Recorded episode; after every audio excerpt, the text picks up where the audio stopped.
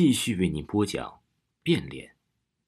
梦里，肖丽丽发现自己已经变成了可心，一大堆同学正围着在她身边听她说话。跟着那个最帅的安平也走了进来，将手递给她。安平带着她开始跳舞，她不停的随着安平转呐转呐。突然，尖锐的铃声响了起来，肖丽丽一惊醒了过来，原来自己在做梦啊！已经五点多了。他揉了揉眼，探头向下看去，和以前一样，其他的同学已经开始穿衣服，在寝室里乱哄哄的。肖丽丽将头重重的摔在了枕头上，喘了口气儿，真蠢，那么不可思议的话，自己也会相信？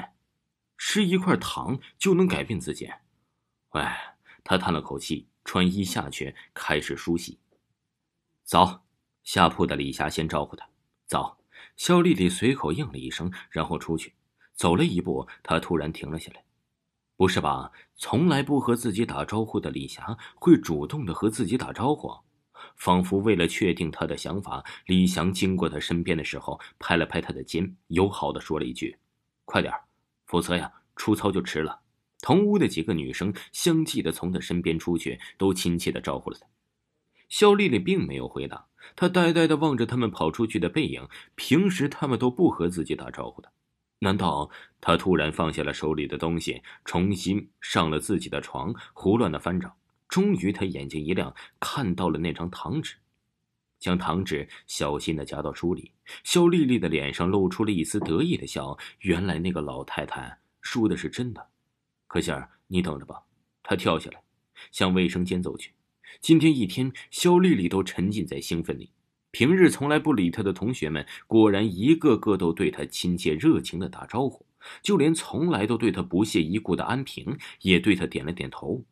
肖丽丽坐到了座位上，紧张的回想起老太婆的话，想着下一步该怎么做。仿佛一切都已经注定。正在肖丽丽想着怎样才能到可心家里的时候，可心就及时的向她发出了邀请。今天是他的生日，全班的同学只要愿意，都可以去他家参加同学聚会。要是以前，肖丽丽一定是不在邀请之内，但今天她已经和以往不同了。她开始盼着放学，甚至比可心还要着急。花掉了自己半个月的生活费，肖丽丽给可心买了一件生日礼物。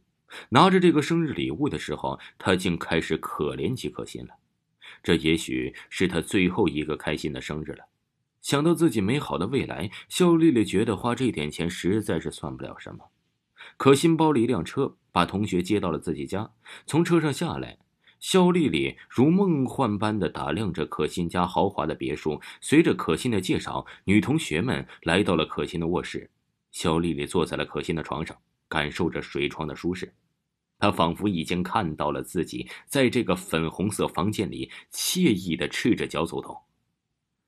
生日聚会热闹极了，因为可心的父母都是生意人，经常不在家，没有了大人的约束，这些同学一直玩到了半夜才恋恋不舍的离去。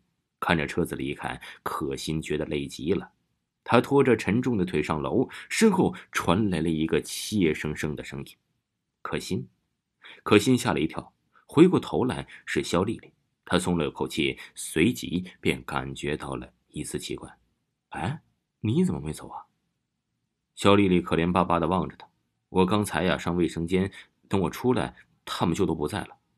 哦，那怎么办呢？车子已经走了。可心又走了下来，看着肖丽丽苦兮兮的脸，她挠了挠头。要不要今晚你就在我家睡一夜，明天我们一起去学校啊？方便吗？肖丽丽不好意思的说。想到了解决的办法，可心就高兴了起来。正好，反正就我自己在家，爸妈不晓得要几天才能回来。我家里有客房，来，我带你看看。拉着肖丽丽就往楼上跑，全然没看到肖丽丽嘴边那种诡计得逞的笑容。洗了澡啊，可心把自己抛到了水床上，舒服的翻了个身就是有点累。洗过了澡，更觉得疲乏，她打了个哈欠，闭上眼。门开了，肖丽丽带着微笑站在门旁。我可以进来吗？可心睁开了眼，点了点头。这看着肖丽丽走到了床边。我学过按摩，现在呀，你全身一定是又酸又乏，我帮你按摩一下怎么样？嘴里问着，手就伸到了可心的肩膀上，拿捏了起来。可心舒服的眯上了眼，肖丽丽的手啊，所到之处都让可心感觉到了前所未有的舒服。那种四肢骨骼都完全的放松舒软的感觉，从肖丽丽的手底向她全身蔓延开来。可心很快就睡着了。当布谷鸟的叫声把可心唤醒时，她第一眼就看见了站在床前微笑的肖丽丽，一咕噜爬起来：“你睡得还舒服吗？”肖丽丽似笑非笑的看着他。可心一下子想起了肖丽丽昨晚的按摩，她伸了个懒腰，好舒服呀。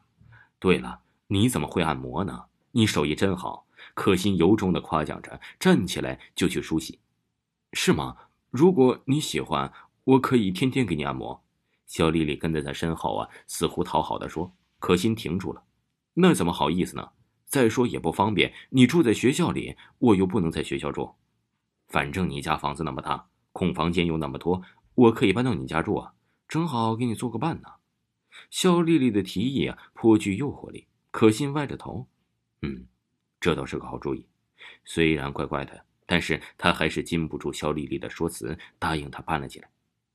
听众朋友，继续为您播讲变脸。